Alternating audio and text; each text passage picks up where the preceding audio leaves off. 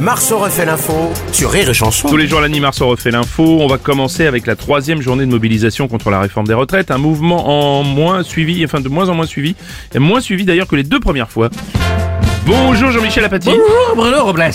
Bienvenue aux chiffres et aux chiffres. Oui, Oui, on s'y perd. nouvelle journée, c'est ce qui nous intéresse d'abord, c'est les chiffres sur les manifestants, puis les chiffres selon la police.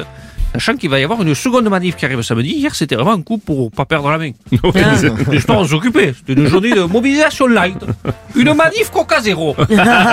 on commence à être habitué, hein On se lève, on écoute les infos. Toujours CGT, FO. Bruno Robles ouais, c'est vrai. comme d'habitude. Et oui, le gouvernement dit qu'il ne lâchera pas. Tout comme les syndicats. Eh oui, Je vais plus vite ça. que la musique parce que sinon on se fait chier. Comme Comme d'habitude, d'habitude. oui, bien sûr Jean-Michel, vous avez raison.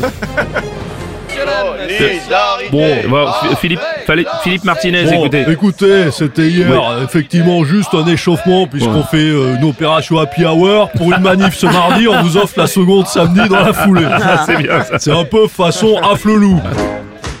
Cette année, nous avons créé Chin Chin de la CGT. Pour une manif annoncée, on vous offre la seconde. Et il y aura même Sandrine Rousseau et Yannick Jadot. Comme ça, on vous offre les verts.